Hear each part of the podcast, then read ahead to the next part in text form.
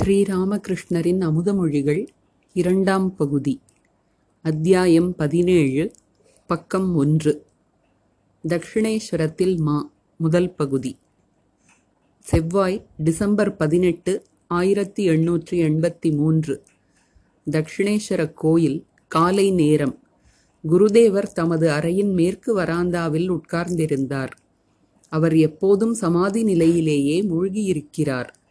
ராக்கால் முதலிய இளைஞர்களிடம் எப்படி ஆன்மீக விழிப்புணர்வை ஏற்படுத்துவது என்பதில் மிகுந்த அக்கறை கொண்டிருந்தார். தேவேந்திரநாத் டாகூரின் பக்தி மற்றும் வைராக்கியம் பற்றிய பேச்சு எழுந்தபோது குருதேவர் அவரை புகழ்ந்து ராக்கால் முதலிய இளைஞர்களிடம் கூறினார் தேவேந்திரர் நல்லவர்தான். ஆனால் உலகியலில் சிக்காமல் சுகதேவரைப் போல் சிறுவயதிலிருந்தே இரவும் பகலும் இறைவனைப் பற்றி சிந்தனை செய்கின்ற இளந்துறவிகள் கொடுத்து வைத்தவர்கள். உலகியல் மனிதர்களிடம் ஒன்றில்லாவிட்டால் ஒன்று என்று ஏதாவது ஆசையோ பற்றோ இருக்கத்தான் செய்யும். மறுபக்கம் பக்தியும் நன்றாகத் தென்படும். ஒரு சமயம் மதுர்பாபு வழக்கு ஒன்றில் மாட்டிக்கொண்டார். அப்போது ஒரு நாள் காளி கோயிலில் வந்து தேவியின் அருகில் நின்று கொண்டு பாபா இந்த பூவை தேவிக்கு சமர்ப்பியுங்கள் என்றார். நானும் வெள்ளை உள்ளத்துடன் அதைச் செய்தேன். அவருக்கு தான் என்ன ஒரு நம்பிக்கை? நான் சமர்ப்பித்தால் காரியம் நடந்துவிடும் என்று என்னவோர் உறுதி? ரதியின் தாய்க்கு தான் என்ன ஒரு பக்தி? அவ்வப்போது வந்து எவ்வளவோ சேவை செய்திருக்கிறாள். அவள் ஒரு வைணவி. ஒரு நாள் நான் காளியின் பிரசாதத்தை உண்பதை பார்த்தாள். அதன் பிறகு இங்கு வருவதையே நிறுத்திவிட்டாள். இது ஒருதலைப்பட்சமான போக்கு. மனிதனை எடுத்த எடுப்பில் புரிந்து கொள்ள முடிவதில்லை. குருதேவர் தமது அறையில் கிழக்கு வாசலின் அருகில் அமர்ந்திருந்தார். குளிர்காலம். எனவே ஒரு கம்பளிப் போர்வையை போர்த்தியிருந்தார். திடீரென்று சூரியனை பார்த்த குருதேவர் அப்படியே சமாதியில் மூழ்கிவிட்டார். கண்கள் நிலைக்குத்தி நின்றன. புற உணர்வு சிறிதும் இல்லை. இது என்ன காயத்ரி மந்திரத்தின் விளைவா? தத்சவிதுர்வரேண்யம் பர்கோ தேவசிய தீமகி நீண்ட நேரத்திற்கு பிறகு சமாதி கலைந்தது. ராக்கால் ஹாஸ்ரா மா முதலியோர் அருகில் இருந்தனர். ஸ்ரீராமகிருஷ்ணர் ஹாஸ்ராவிடம் சமாதி பரவச நிலை எல்லாம் பிரேமையின் விளைவுதான். ஒருமுறை ஷியாம்பசாரில் நட்வர் கோஸ்வாமியின் வீட்டில் சங்கீர்த்தனம் நடைபெற்றது. அங்கே ஸ்ரீகிருஷ்ணர் மற்றும் கோபியரின் தரிசனம் பெற்று சமாதியில் ஆழ்ந்தேன். எனது நுண்ணுடல் ஸ்ரீகிருஷ்ணரின் திருப்பாதங்களை சுற்றி சுற்றி வருவது போல் தோன்றியது. கல்கத்தாவில் ஒரு ஹரிசபையில் இதேபோல் சங்கீர்த்தனம் நடந்து கொண்டிருந்தது. அப்போதும் சமாதி ஏற்பட்டு புறவுணர்வை இழந்தேன். அன்று உடலையே விட்டுவிடுவேனோ என்று எல்லோரும் பயந்து விட்டனர் குருதேவர் குளிக்கச் சென்றார். குளித்து வந்த பிறகு கோபியரின் பிரேமை பற்றிய பேச்சு தொடர்ந்தது. ஸ்ரீராமகிருஷ்ணர் மா முதலியோரிடம் கோபியர் கொண்டிருந்த வசீகரத்தை நாம் எடுத்துக்கொள்ள வேண்டும். இத்தகைய பாடல்களை பாடு. அந்த வனம் எங்கே தோழி நீ சொல். எனது கண்ணனின் இனிய நாமத்தை இன்பமாய் இசைக்க இயலா. அந்த துன்ப வீட்டில் போக மாட்டேன் குருதேவர் ராக்காலுக்காக இளநீரும் சர்க்கரையும் சித்தேஸ்வரிக்கு படைப்பதாக நேர்ந்திருந்தார். மாவிடம் இளநீர் மற்றும் சர்க்கரைக்கு ஆகும் செலவை நீ கொடு என்றார். மாலையில் ராக்கால் மா முதலியோருடன் டண்டானியாவில் உள்ள சித்தேஸ்வரி கோயிலுக்கு வண்டியில் புறப்பட்டார் குருதேவர். வழியில் சிமூலியா கடைத்தெருவில் இளநீரும் சர்க்கரையும் வாங்கப்பட்டது. கோயிலை அடைந்ததும் இளநீரைச் சீவி அதில் சர்க்கரை போட்டு தேவிக்கு படைக்குமாறு கூறினார். குருதேவர் கோயிலை அடைந்தபோது அர்ச்சகர்கள் தேவியின் அருகில் அமர்ந்து நண்பர்களுடன் சீட்டாடுவதைக் கண்டார். உடனே பக்தர்களிடம் பார்த்தீர்களா இப்படிப்பட்ட இடங்களில் சீட்டு விளையாடுகின்றனர். இங்கு இறைவனைப் பற்றி நினைக்க வேண்டும் என்று வருத்தத்துடன் கூறினார். பிறகு குருதேவர் அங்கிருந்து புறப்பட்டு யதுமல்லிக்கின் வீட்டிற்குச் சென்றார். யதுவைச் சுற்றி பல பெரிய மனிதர்கள் உட்கார்ந்திருந்தனர். வாருங்கள் வாருங்கள் என்று யதுமல்லிக் குருதேவரை வரவேற்றார். இருவரும் நலம் விசாரித்துக் கொண்டனர். ஸ்ரீராமகிருஷ்ணர் சிரித்தவாறே! ஏன் இவ்வளவு கோமாளிகளையும் முகஸ்துதிக்காரர்களையும் வைத்துக் கொண்டிருக்கிறீர்கள்? யது சிரித்துக்கொண்டே நீங்கள் கடைத்தேற்றுவீர்கள் என்றுதான். எல்லோரும் சிரித்தனர். ஸ்ரீராமகிருஷ்ணர் பணக்காரர்கள் பணத்தை அள்ளித் தருவார்கள் என்று முகஸ்துதிக்காரர்கள் நினைக்கிறார்கள். ஆனால் பண பணக்காரனிடமிருந்து பணத்தை கறப்பது அவ்வளவு சுலபமல்ல நரி ஒன்று ஓர் எருதை பார்த்தது. பிரியாமல் எப்போதும் அந்த எருதுடன் சுற்றியது. எருது புல்மேயச் சென்றால் நரியும் கூடவே செல்லும். ஏன் தெரியுமா? எருதின் இரண்டு விதைகள் தொங்குவதை அது கண்டது. எப்போதாவது இவை கீழே விழும் அப்போது நான் சாப்பிடுவேன் என்பது அதன் எண்ணம். எருது படுத்துத் தூங்கினால் நரியும் அருகில் படுத்துத் தூங்கியது. எருது எழுந்து அங்கும் இங்கும் திரிந்தால் நரியும் கூடவே திரியும். இவ்வாறு பல நாட்கள் கழிந்தன. ஆனால் எருதின் விழைகள் விதைகள் கீழே விழவில்லை. கடைசியில் நரி ஏமாந்து போய் அங்கிருந்து ஓடிவிட்டது. எல்லோரும் சிரித்தனர். முகஸ்துதிக்காரர்களின் நிலையும் இப்படித்தான். யதுவும் அவருடைய தாயும் குருதேவருக்கும் பக்தர்களுக்கும் சிற்றுண்டி அளித்தனர். புதன் டிசம்பர் பத்தொன்பது ஆயிரத்தி எண்ணூற்று எண்பத்தி மூன்று. காலை சுமார் ஒன்பது மணி. வில்வ மரத்தருகில் நின்று கொண்டு குருதேவர் மாவுடன் பேசிக் கொண்டிருந்தார் அந்த வில்வ மரத்தடி குருதேவரின் சாதனை பூமி. மக்கள் நடமாட்டம் இல்லாத இடம் அது. அதன் வடக்கில் மதில் சுவர். அதற்கு அப்புறம் வெடிமருந்து தொழிற்சாலை. மேற்கில் சவுக்கு மரங்கள். அவை காற்றில் அசைந்தாடி சோ என்ற இனிய ஒலியை எழுப்பின. அடுத்து ஓடியது கங்கை நதி. தென்புறம் பஞ்சவடி. நான்கு புறங்களிலும் செடிகளும் மரங்களும் கோயிலே தெரியாத அளவுக்கு வளர்ந்திருந்தன.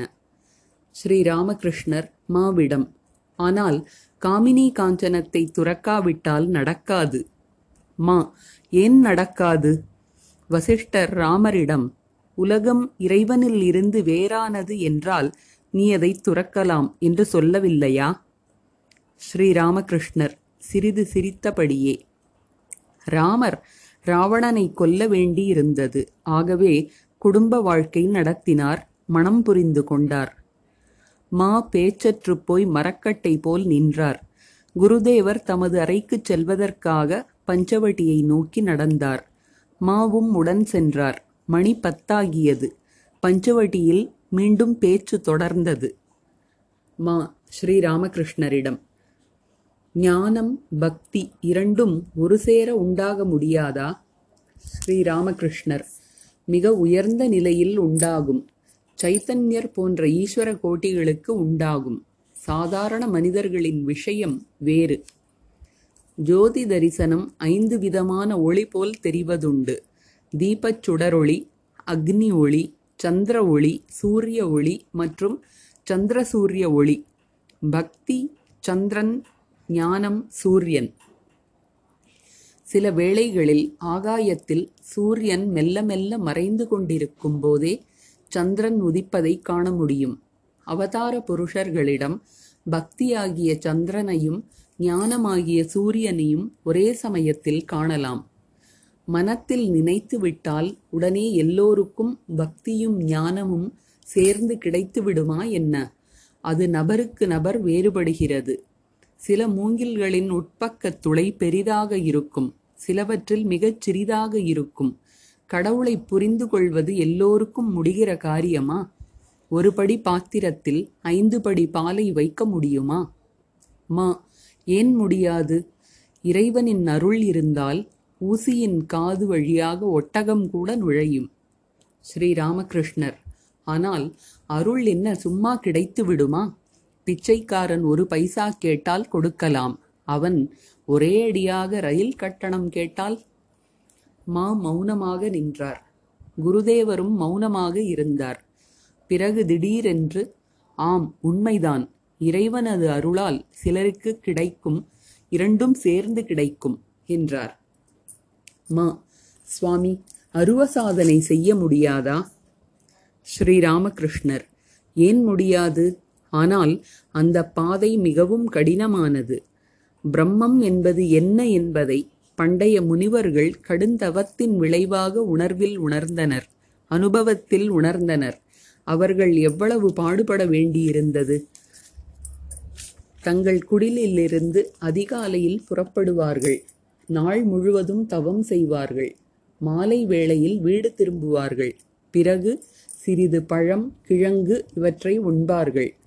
இந்த சாதனையில் உலகப்பற்று ஒரு துளி இருந்தாலும் பலன் கிடைக்காது.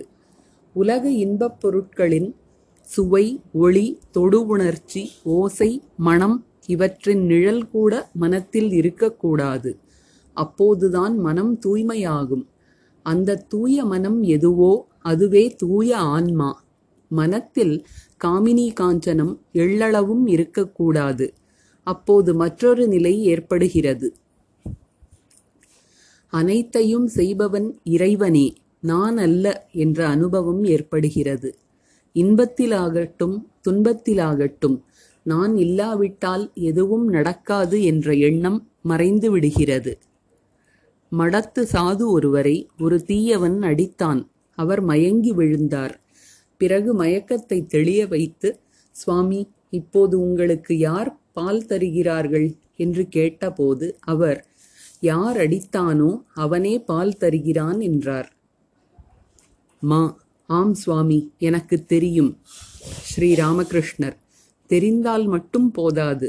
மனத்தில் நன்றாக பதிய வைக்க வேண்டும்.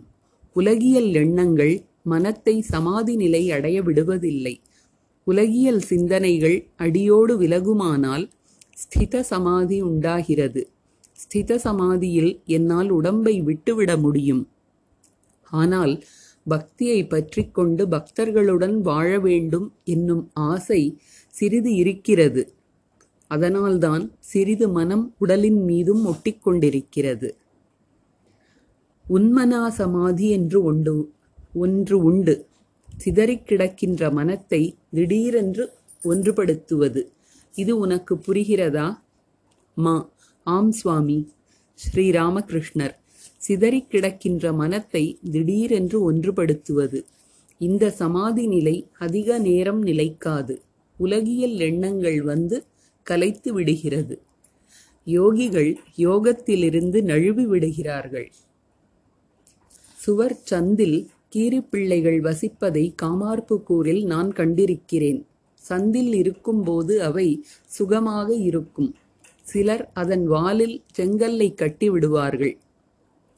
செங்கல்லின் கனத்தால் அது சந்திலிருந்து வெளியே வந்து விழும். சுவர் சந்தில் சுகமாக இருப்பதற்காக அது எத்தனை முறை முயற்சி செய்யுமோ அத்தனை முறையும் செங்கல்லின் பாரத்தால் கீழே இழுக்கப்பட்டு வெளியே வந்துவிடும் உலகியல் எண்ணங்களும் இப்படித்தான். யோகிகளை யோகத்திலிருந்து நழுவச் செய்கின்றன. உலகியல் மனிதர்களுக்கு கூட எப்போதாவது சமாதி நிலை வாய்க்கலாம். சூரியன் உதித்ததும் தாமரை மலர்கிறது. ஆனால் மேகத்தால் சூரியன் மறைந்தால் அது கூம்பி விடுகிறது. உலகியல்தான் மேகம். மா சாதனை செய்தால் ஞானமும் பக்தியும் சேர்ந்து கிடைக்காதா என்ன? ஸ்ரீராமகிருஷ்ணர் பக்தியின் வாயிலாக இரண்டும் கிடைக்கும். தேவையானால் இறைவனே பிரம்மஞானத்தையும் தருவார். மிக உயர்ந்த நிலையிலுள்ள சாதகன் இரண்டையும் ஒரு சேரப் பெறலாம். மா குருதேவரை வணங்கிவிட்டு வில்வமரத்தடிக்குச் சென்றார். மதியத்திற்கு மேலாகியும் அவர் திரும்பவில்லை. எனவே அவரை காண்பதற்காக குருதேவர் வில்வமரத்தை நோக்கி நடந்தார். அப்போது மா தரைவிரிப்பு ஆசனம் கமண்டலம் முதலியவற்றுடன் எதிரே வந்தார். குருதேவரை கண்டதும் தரையில் வீழ்ந்து வணங்கினார்.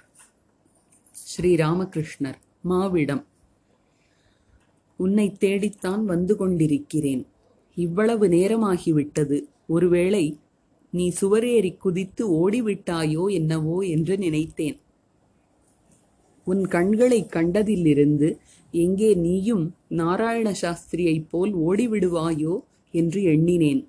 பிறகு இவன் அப்படிச் செய்ய மாட்டான் இவன் தீர ஆலோசித்து செயல்படுபவன் என்று தோன்றியது. இரவு நேரம். குருதேவர் மாவுடன் பேசிக் கொண்டிருந்தார். ராக்கால் லாட்டு ஹரீஷ் முதலியோரும் அங்கே இருந்தனர். ஸ்ரீராமகிருஷ்ணர் மாவிடம் சிலர் கிருஷ்ணலீலைக்கு தத்துவ விளக்கம் தருகின்றனர். நீ என்ன சொல்கிறாய்? மா பலரும் பலவிதமாகச் சொல்கிறார்கள். சொல்லட்டுமே. பீஷ்மர் மரண வேளையில் அம்புப்படுக்கையில் படுத்திருந்த போது அழுததற்கான காரணத்தைப் பற்றி நீங்கள் பீஷ்மர் ஏன் அழுதார்? அம்பின் வேதனையால் அல்ல. சாட்சாத் நாராயணனே அர்ஜுனனின் தேரோட்டியாக இருந்தும் பாண்டவர்களின் துன்பங்களுக்கு முடிவு ஏற்படவில்லையே. இறைவனுடைய லீலையைப் பற்றி எதுவும் புரிந்து கொள்ள முடியவில்லையே என்பதை நினைத்து அழுதார் என்று சொல்வீர்களே. அனுமனைப் பற்றியும் கூறியிருக்கிறீர்கள். நாள் திதி நக்ஷத்திரம் எதுவும் எனக்கு தெரியாது. என் நினைவெல்லாம் ராமர் மட்டுமே என்றாராம் அனுமன். பிரம்மம் சக்தி இவை இரண்டைத் தவிர வேறு எதுவுமே கிடையாது என்றும் சொல்லியிருக்கிறீர்கள். பிரம்ம ஞானம் ஏற்பட்டால் அவை இரண்டும் ஒன்றுதான் என்ற உணர்வு உண்டாகிறது என்றும் கூறியிருக்கிறீர்கள்.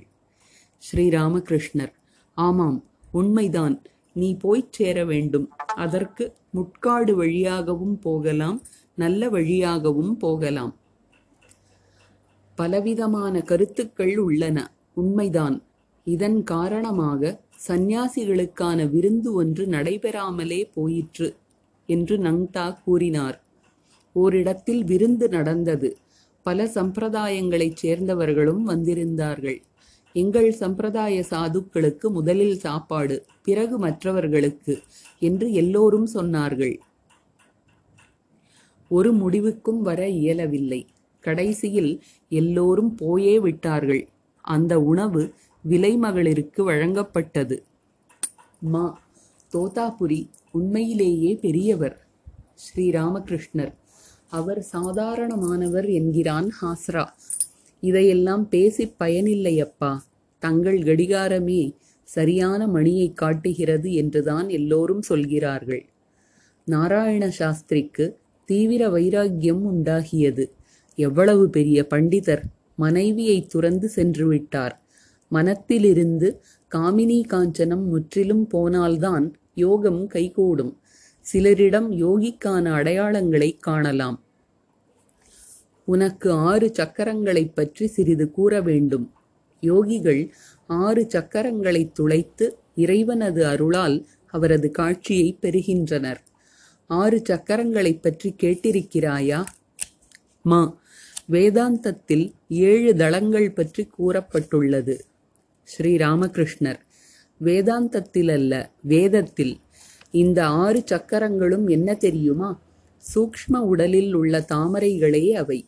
யோகி அவற்றை காண்கிறான். அவை மெழுகினாலான மரத்தின் பழங்களையும் இலைகளையும் போல் இருக்கின்றன. மா. ஆம் சுவாமி. யோகிகள் அவற்றை காண்கிறார்கள். ஒரு வகையான கண்ணாடி இருக்கிறது. அதன் வழியாக பார்த்தால் சிறிய பொருளும் பெரியதாக தெரியும் என்று நான் ஒரு புத்தகத்தில் படித்தேன். அதுபோல் யோகத்தின் மூலம் இந்த நுண்ணிய தாமரைகளை காணலாம்.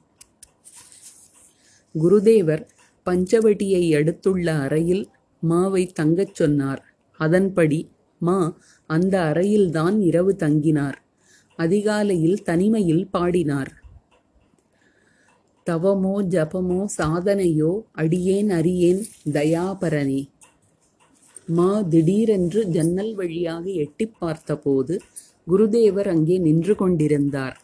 அவமே உழலும் எளியேனை அணைத்து உந்தன் ஸ்பரிசத்தால் புனிதனாக்குவாய் புண்ணியனே என்று மா பாடுவதைக் கேட்ட குருதேவரின் கண்களில் கண்ணீர் மல்கி வழிந்தது. என்ன விந்தை? மா பத் மற்றொரு பாடல் பாடினார். காவி உடுப்பேன் காதுகளில் சங்கு தோடு தான் அணிவேன். குருதேவருடன் ராக்கால் போய்க் கொண்டிருந்தார். வெள்ளி டிசம்பர் இருபத்தி ஒன்று ஆயிரத்தி எண்ணூற்று எண்பத்தி மூன்று. மறுநாள் காலை நேரம் குருதேவர் தனிமையில் வெல்வ மரத்தடியில் மாவுடன் பேசிக் கொண்டிருந்தார் சாதனைகளைப் பற்றிய பல்வேறு ரகசியங்கள் காமினி காஞ்சன துறவு சில சமயம் மனவே மனமே குருவாக ஆதல் என்றெல்லாம் பல விஷயங்கள் பேசப்பட்டன. பகல் உணவிற்குப் பிறகு குருதேவர் அழகிய மஞ்சள் நிற உடை அணிந்து சென்றார். அங்கே இரண்டு மூன்று வைணவ சந்நியாசிகள் உட்கார்ந்திருந்தனர். அவர்களில் ஒருவர் பவுல். பிற்பகலில் நானக் சம்பிரதாயத்தைச் சேர்ந்த சாது ஒருவர் வந்தார். ஹரீஷ் ராக்கால் முதலியோர் அங்கு இருந்தனர். அந்த சாது அருவவாதி உருவக்கடவுளையும் வழிபடுமாறு குருதேவர் அந்த சாதுவுக்கு கூறினார். ஆழ மூழ்கு. மேலே மிதந்தால் ரத்தினம் கிடைக்காது. இறைவன் உருவமற்றவன்தான். ஆனால் உருவம் உள்ளவனும் கூட.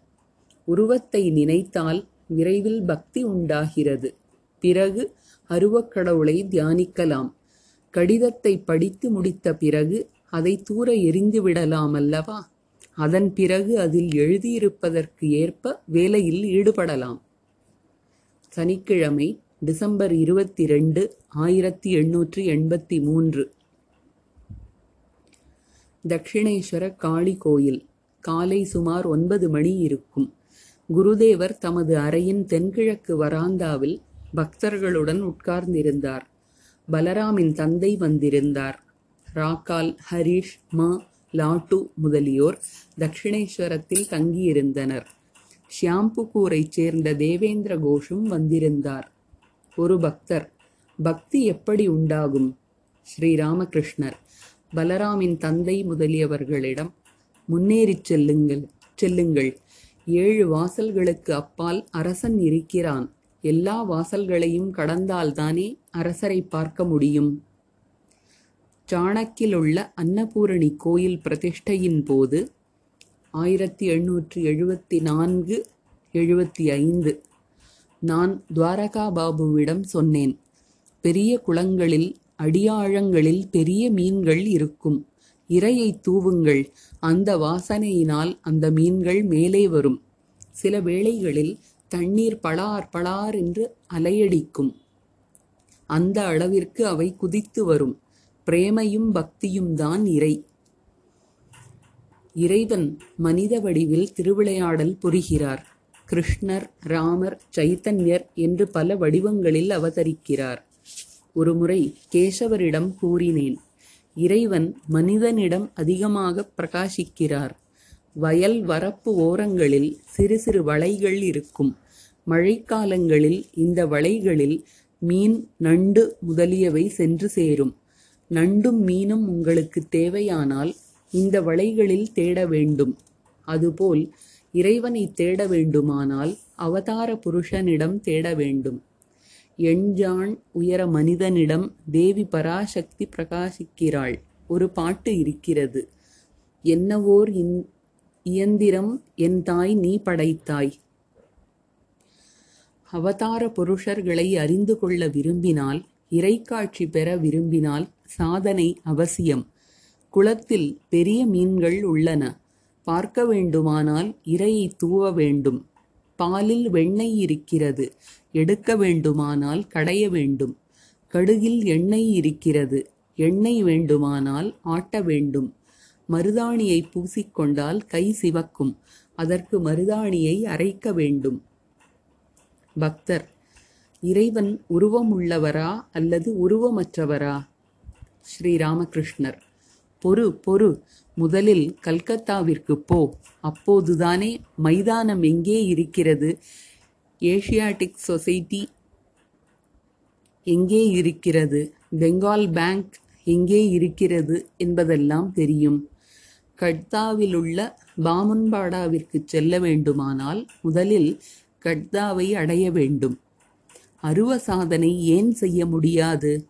ஆனால் அது மிகவும் கடினம். காமினி காஞ்சன துறவு இல்லாமல் முடியாது. புறத்துறவு அகத்துறவு இரண்டும் வேண்டும். உலகியலின் நிழல் இருந்தால் கூட வெற்றி பெற முடியாது. உருவ சாதனை செய்வது சுலபம். அதற்காக அவ்வளவு சுலபம் என்றும் சொல்லிவிட முடியாது. அருவ சாதனையை அதாவது ஞானயோக சாதனையை பற்றி பக்தர்களிடம் சொல்லக்கூடாது. எவ்வளவோ சிரமப்பட்டு ஏதோ சிறிது பக்தி வந்திருக்கிறது. அவனிடம் போய் எல்லாம் கனவு போல் என்று கூறினால் அவனுடைய பக்திக்கே ஆபத்து வந்துவிடும். கபீர்தாஸ் அருவவாதி. அவர் சிவன் காளி கிருஷ்ணர் இவர்களை ஒப்புக்கொள்வதில்லை. சாதமும் வாழைப்பழமும் தின்பவள் காளி. கிருஷ்ணனோ கோபியரின் கைத்தட்டலுக்கு குரங்காட்டம் ஆடியவன் என்பார் அவர். எல்லோரும் சிரித்தனர். அருவசாதகன் முதலில் பத்து கை தெய்வத்தின் காட்சியை பெறுவான். பிறகு நான்கு கை தெய்வக் காட்சி. அடுத்து இரண்டு கைகளுடன் கோபாலனின் காட்சி. கடைசியாக எங்கும் நிறைந்த ஜோதியை காண்பான். அதில் ஒன்றி விடுவான். தத்தாத்ரேயரும் ஜடபரதும் ஜடபரதரும் பிரம்ம தரிசனத்திற்கு பிறகு திரும்பவில்லை என்று சொல்வார்கள். சுகதேவர் பிரம்ம சமுத்திரத்தின் ஒரே ஒரு துளியை மட்டுமே சுவைத்தார். கடலின் அலைகளையும் அமளி துமளியையும் கண்டார் கேட்டார். ஆனால் கடலில் மூழ்கவில்லை என்று ஒரு சிலர் சொல்வதுண்டு. கேதாருக்கு அப்புறம் சென்றால் உடம்பு நிலைக்காது என்று ஒரு பிரம்மச்சாரி கூறினார். இமயமலையில் உள்ள ஒரு சிவத்தலம். அதேபோல் பிரம்மஞானத்திற்கு பிறகு உடல் நிலைப்பதில்லை. இருபத்தொரு நாட்களில் மரணம் உண்டாகிவிடும். ஒரு பெரிய சுவர் அதை அடுத்து ஒரு பரந்த வெளி நான்கு நண்பர்கள் சுவரின் மறுபுறம் என்ன இருக்கிறது என்று அறிய முயன்றனர். ஒவ்வொருவராக சுவரில் ஏறி மறுபக்கம் பார்த்தனர். ஹா ஹா என்று கூறிச் சிரித்தபடியே அங்கே குதித்து விட்டனர். உள்ளே என்ன இருக்கிறது என்பது பற்றி மூவரும் ஒன்றும் சொல்லவில்லை. ஒரே ஒருவன் மட்டும் செய்தி சொன்னான். பிரம்மஞானத்திற்குப் பிறகும் உலக மக்களுக்கு போதிப்பதற்காக அவனது உடம்பு நிலைத்திருந்தது. அவதார புருஷர்கள் இந்த வகையைச் சேர்ந்தவர்கள். ஹிமவான் வீட்டில் பார்வதி மகளாகப் பிறந்தாள். தன் தந்தைக்கு தனது பல வடிவங்களை காட்டினாள். தந்தை மகளிடம் மகளே உன்னுடைய இந்த பல வடிவங்களைக் கண்டேன். ஆனால் உன்னுடைய பிரம்ம ஸ்வரூபம் இருக்கிறதே அதை ஒருமுறை காட்டு என்றான். அதற்கு பார்வதி அப்பா உங்களுக்கு பிரம்ம ஜானம் வேண்டுமானால் உலகை துறந்து சாது சங்கத்தை நாட வேண்டும் என்று கூறினாள். ஆனால் ஹிமவான் விடவில்லை. அப்போது பார்வதி ஒருமுறை பிரம்மஸ்வரூபத்தை காட்டினாள். பார்த்தவுடன் ஹிமவான் மயங்கி விழுந்து விட்டான். நான் இப்போது கூறியதெல்லாம் ஆராய்ச்சி சம்பந்தமான விஷயங்கள். பிரம்மம் உண்மை உலகம் உண்மையில்லை. எல்லாம் கனவுக்கு ஒப்பானது. இதுதான் ஆராய்ச்சி. இது மிக கடினமான வழி. இந்த வழியில் இறைவனது லீலை கனவு போன்றது உண்மையற்றதாகி விடுகிறது. நான் என்ற எண்ணம் கூட பறந்து விடுகிறது. இந்த வழியில் அவதாரமும் ஒப்புக்கொள்ளப்படுவதில்லை இது மிக கடினமான பாதை. ஆராய்ச்சி சம்பந்தமான இப்படிப்பட்ட பேச்சுக்களை பக்தர்கள் அதிகம் கேட்கக்கூடாது. அதனால்தான் இறைவன் அவதரித்து பக்தியை குறித்து உபதேசம் அளிக்கிறார் சரணாகதி அடையச் சொல்கிறார். பக்தியின் வாயிலாக இறைவனின் அருளால் எல்லாம் கிடைக்கின்றன. ஞானம் விஞ்ஞானம் எல்லாம் கிடைக்கின்றன. எல்லாம் அவரது திருவிளையாடல். அவர் பக்தர்களுக்கு கட்டுப்பட்டவர்.